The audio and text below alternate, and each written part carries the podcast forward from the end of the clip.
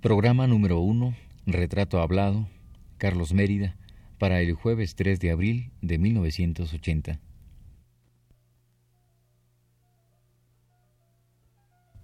Radio UNAM presenta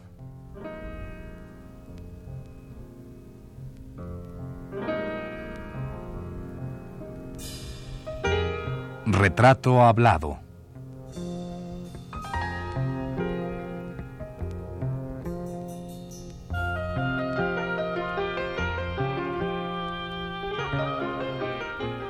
Un reportaje a cargo de Elvira García.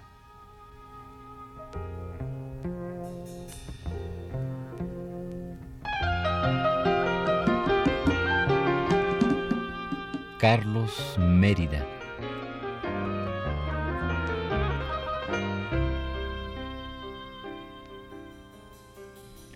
A partir del presente jueves, dedicaremos nuestro espacio para intentar conformar el retrato de un artista de innegable fecundidad y valor en las artes plásticas, a un personaje de luminosa trayectoria.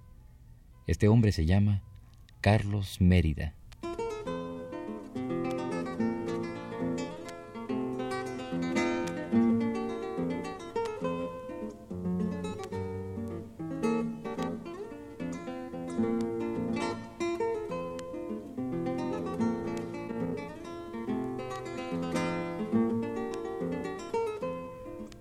Carlos Mérida es guatemalteco, pero pudo ser chileno, francés o norteamericano, y un acontecimiento geográfico no altera en nada la universalidad del artista.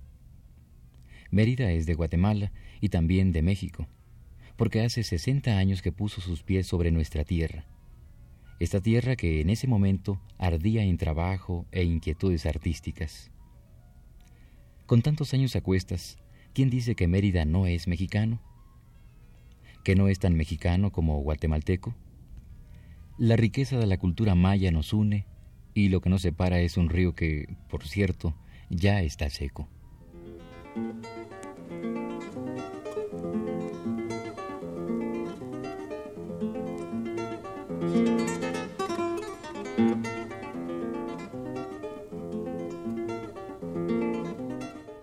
Carlos Mérida es el Popol Vuh, es el Yukub Kame, es la profecía, es el pájaro rojo, es todo el sueño de la tradición maya quiché. Y en el terreno de la pintura mexicana, es el eslabón que une a la pintura realista con la abstracta, es la ventana hacia las nuevas formas.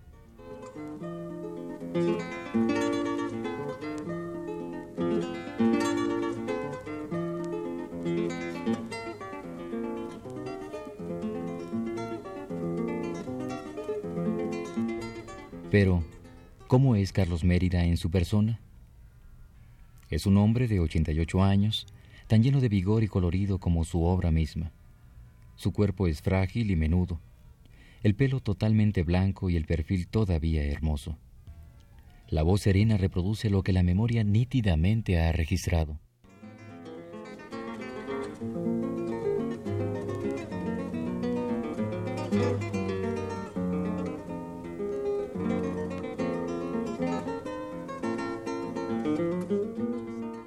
Usted ubica, señor Carlos Mérida, ubica usted su nacimiento dentro de una raíz muy concreta que es la raíz maya quiché.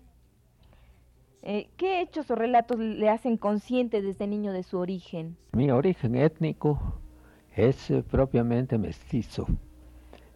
Por una parte tengo sangre maya, por otra parte tengo sangre española. De manera que mi mestizaje ha permitido que yo esté eh, en el momento, en los dos mundos que se unen en mí para resolver todos mis problemas, no solo de vida, sino también de costumbres, de idioma, de contactos con el resto del mundo. Usted comprende que si yo fuera propiamente indígena, esto me costaría un poquito más, mientras que eso se ha facilitado precisamente por mi mestizaje. Pude yo asistir desde un principio, hice mis, mi escuela, comenzando desde el kindergarten, pasando por la secundaria, haciendo un, un bachillerato final que terminó con mis estudios, eh, es decir, más o menos eh, educativos, para dedicarme en el momento a lo que era mi pasión, el arte, el arte en sus diferentes manifestaciones. Pero hay algún hecho concreto que usted recuerde, digamos un hecho de su casa, de su familia, que le haya, que le haya hecho sentir eh, su raíz étnica, que le haya hecho sobresalir ese, ese raíz, para que usted la tome en cuenta a, lo largo de su vida. Es, eh, es un tanto difícil concretar estas cosas, porque cuando uno nace es un niño, apenas atiza uno el mundo. Lo que yo recuerdo es que mi familia, cuando yo tenía tal vez tres años o cuatro, me llevaron a una escuela de señoritas, que era el recinto educativo para la niñez, ya fuera en, en, eh, ya fuera dijéramos en varones como, como niñas. Entonces era una educación que era pues eh, bastante bastante primitiva, pero de cualquier manera que sea, los niños nos educábamos ahí, ya fuéramos varones o, hembras. Lo que yo recuerdo es mi primera entrada a, una institución educativa. Esto fue, yo nací en la ciudad de Guatemala, pero mi padre era quesalteco, de donde yo tomo el tronco maya. Mi madre era de origen eh, no propiamente española, pero sí ya tenía el mestizaje. Mi, mi abuelo por la parte de mi madre, zapoteca, don Felipe Ortega, y mi padre por la parte de, de mi abuela, de origen completamente maya. Me llevaron a una escuela y yo, naturalmente, como de niños, me recuerdo muy bien porque es una curiosa cosa que pasa en mí, la, la memoria que yo tengo de los hechos que vienen ya desde, desde mi primera infancia. En cambio, la memoria que yo tengo actualmente vaya a cada paso. Nombro una persona y después la olvido. Pero esas, esas cosas que se me quedaron grabadas en mi infancia son definitivas y claras. Yo llegué a una escuela de señoritas. Me, me recuerdo de la directora que se llamaba Doña Refugio de León Iba yo en pleno grito, porque era la primera vez que yo me, me desarraigaba de mi familia, tal vez tres años o cuatro. Y gritaba yo como un condenado, es lo que me acuerdo. Había una señorita cerca, de unos ojos verdes, que se llamaba la señorita Carranza. En ese momento sentí el primer sentimiento eh, atractivo de una mujer me cogió en brazos y me calmé. Y desde entonces no he olvidado ese primer amor que yo tuve, la señorita Carranza de ojos verdes. Me calmó y mediante el tratamiento de ella diario, el cuidado que tenía, me hablaba y todo, entré al kindergarten. En ese momento las eh, materias educativas eran muy primitivas. Así es que yo entré directamente a un kindergarten y mi maestra se llamaba, pues, eh, ya, ya no recuerdo bien, era la señorita, otra señorita, me hacían petatillos, me hacían juguetes, dibujaba yo, hacía cosas. Ahí paré. El, el recuerdo de esa primera infancia ya se me disolvió en la mente porque lo más atractivo fue la entrada de mi humanidad a la primera escuela que yo conocí.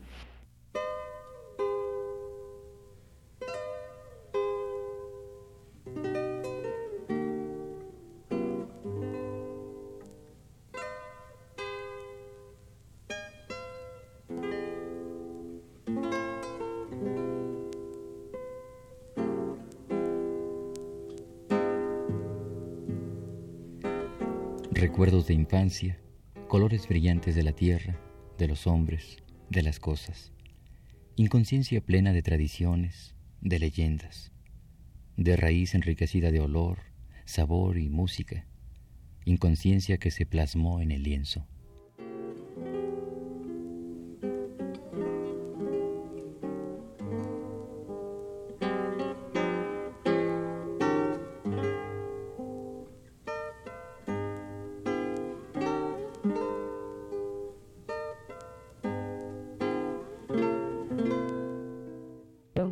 Poco a la idea de que hay recuerdos que son de su primera infancia que usted tiene muy grabados y que y recuerdos muy recientes, digamos, cosas muy recientes que usted olvida con una facilidad.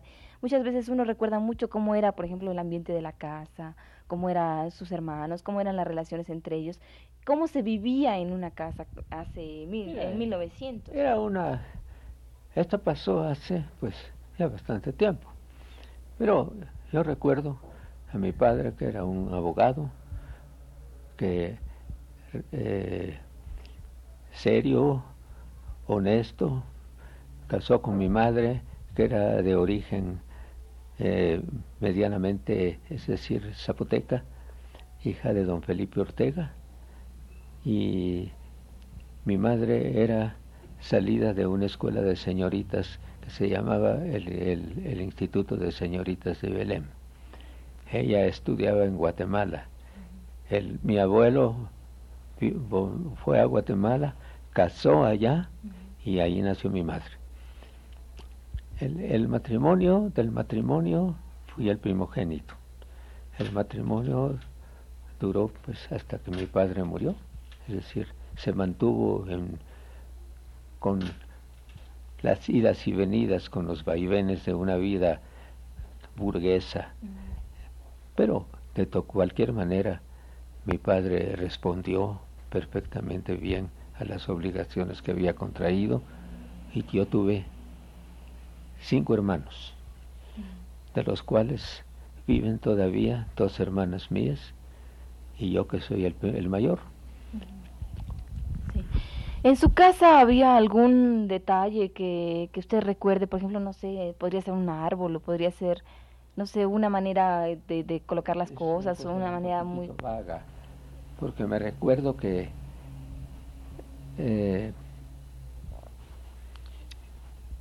yo nací en Guatemala, me llevaron de pequeño a Quetzaltenango, la segunda ciudad de la República. Pasamos allí hasta los 11 años de mi edad. Vino un terremoto tremendo, destruyó la población volvimos a la capital. Fue entonces que yo entré por primera vez a escuelas un poquito ya más adelantadas. Tenía yo 11 años de edad. Un viaje duro porque no se conocían las carreteras. Eh, usted considerará que en una diligencia, un, viaje que ahorita se hace por, por automóvil dura dos horas. En ese momento nos duró a nosotros cuatro días para llegar hasta la capital.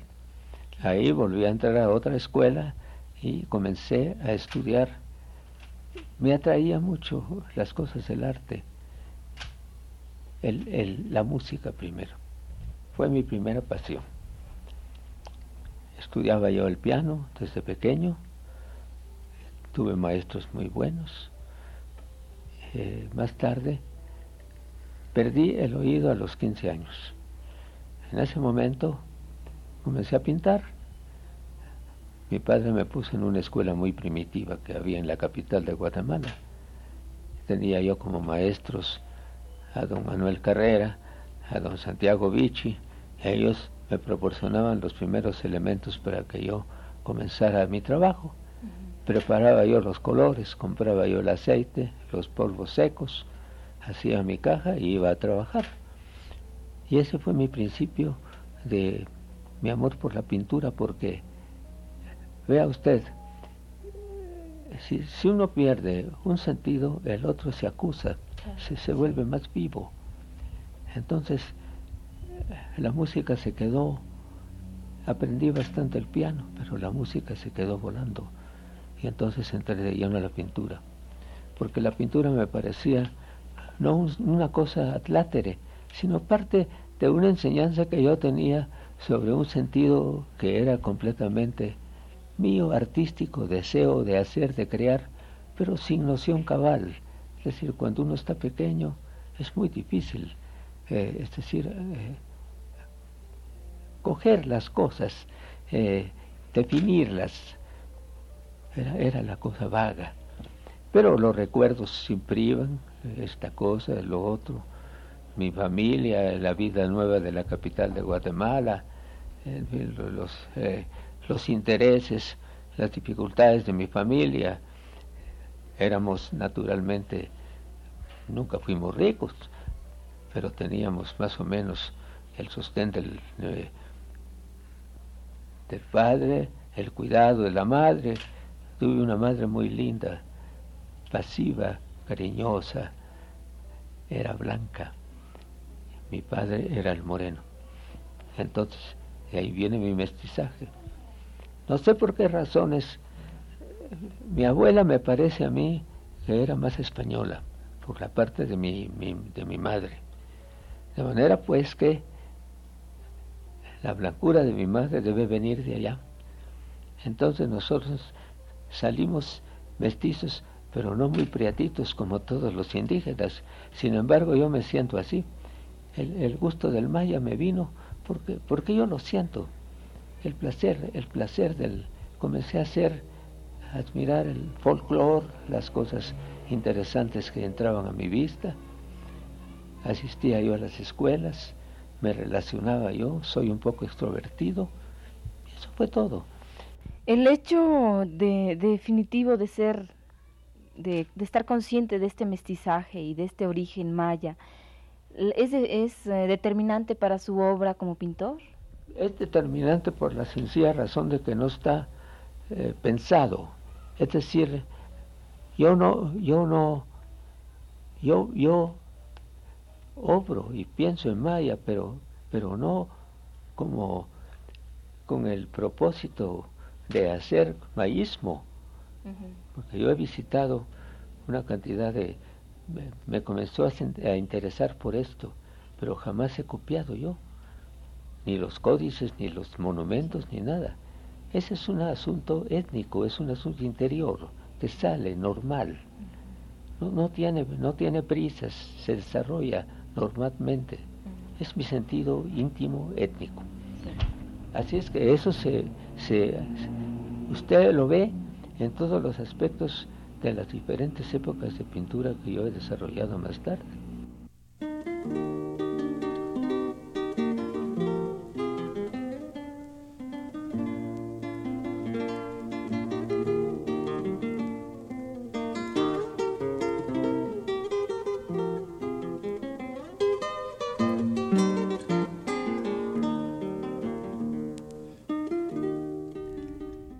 ese lienzo el que ha de recibir su furia, su pasión musical frustrada por un accidente auditivo.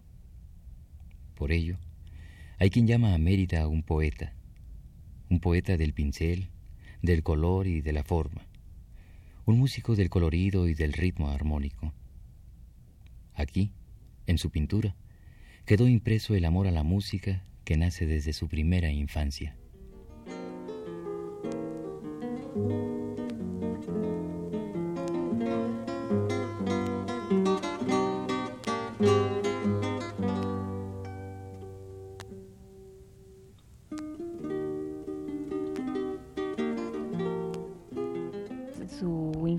Natural hacia la música y este impedimento físico que le hace continuar. ¿De qué manera, yo quisiera saber, bueno, de qué manera sufre usted el accidente este o sufre este atrofiamiento de auditivo? ¿A qué se debe? ¿Es un accidente o es una cosa no explicable? La música me comenzó a gustar desde niño. Yo tomaba clases de piano con un famoso maestro diplomado en París, don Miguel Espinosa. Y luego un folclorista guatemalteco, más bien que salteco, de mi tierra, don Jesús Castillo. El uno era el técnico maravilloso, el otro era el buscador de música típica para volverla noble. Pues, no, no, no, no, no noble, sino volverla eh, de, de, más calidad. Es decir, menos folclórica, sino hacerla evolucionar. Con él trabajé bastante cuestiones de música. Eh, y ahí me salía también el maya. Nos interesábamos por la evolución de la, de la música eh, de los propios indígenas de la tierra, porque Guatemala está poblado de, indígenas, hasta más no poder. Si hay tres millones de, de mestizos y un millón de blancos hay, lo doble en indígenas de diferentes regiones, de diferentes cosas, pero el tronco guatemalteco es maya, sobre todo del más puro que está en Tikal. De manera que todas estas cosas nacen, se vuelven naturales. No éramos unos buscadores de, de maísmo, sino éramos, estábamos, estábamos estudiando en el maya, en la propia, en la propia salsa de la cosa, ¿eh? Así pasó. Entonces, mi pintura está, está coloreada de eso y la música que el maestro Castillo hacía lo mismo, estudiaba los sones de los pájaros, las chirimías de las procesiones de, de, los santos que, que, abundan en Guatemala, la música de un pueblo X, eh, los instrumentos que se tocaban, la manera como se sonaba aquello. Eso naturalmente lo cogíamos porque el receptáculo era muy bueno. No éramos no éramos americanos buscando curiosidades, sino estábamos desarrollando nuestra propia cosa, nuestro propio mundo. esa fue esa fue la razón por las cuales eh, me dediqué tal vez a la música y después la tuve que dejar para dedicarme a la pintura. Era un sucedáneo natural en mí. No tiene no tiene aspectos de cambio. Es decir, pero usted no siente una cierta frustración en el momento que usted ya no puede realizarse como músico. No.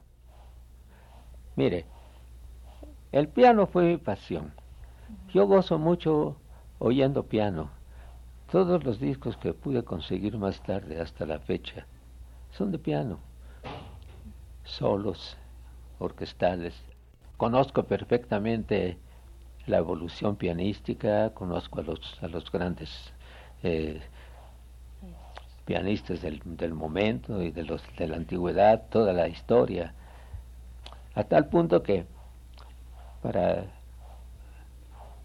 hacer más firme el conocimiento musical, yo asistí aquí al conservatorio cuando llegué a México y fui discípula del maestro Blas Galindo y del maestro no me acuerdo del nombre, Durán, Durán era el otro,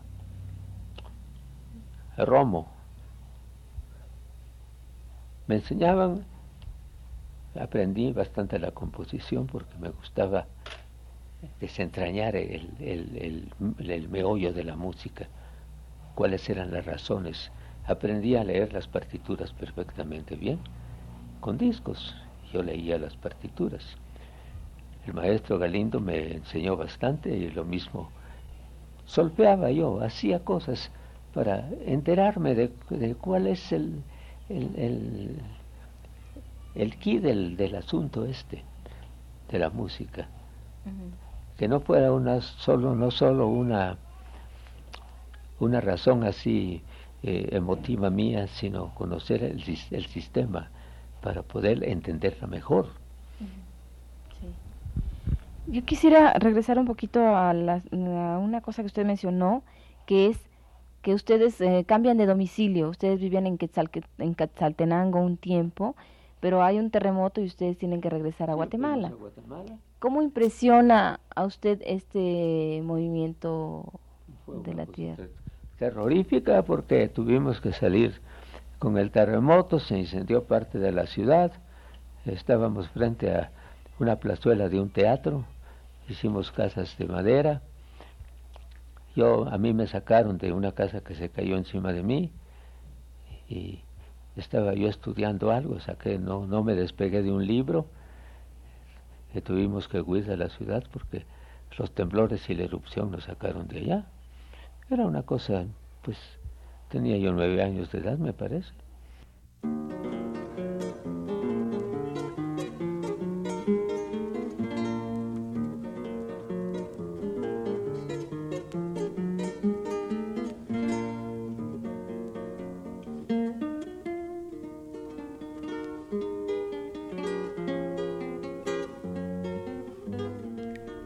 Esta fue la primera parte del programa sobre Carlos Mérida. Le invitamos a escuchar la segunda el próximo jueves a las 10 de la noche.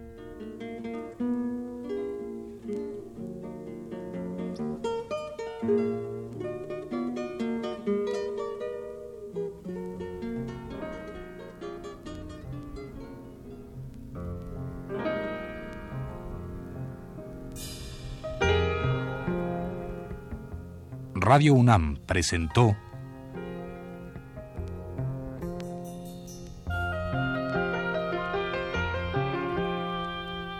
Retrato Hablado.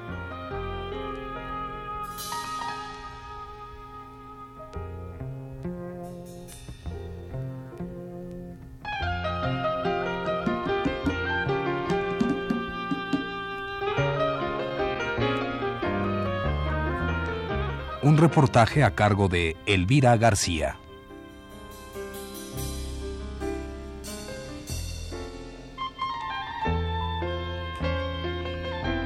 Carlos Mérida.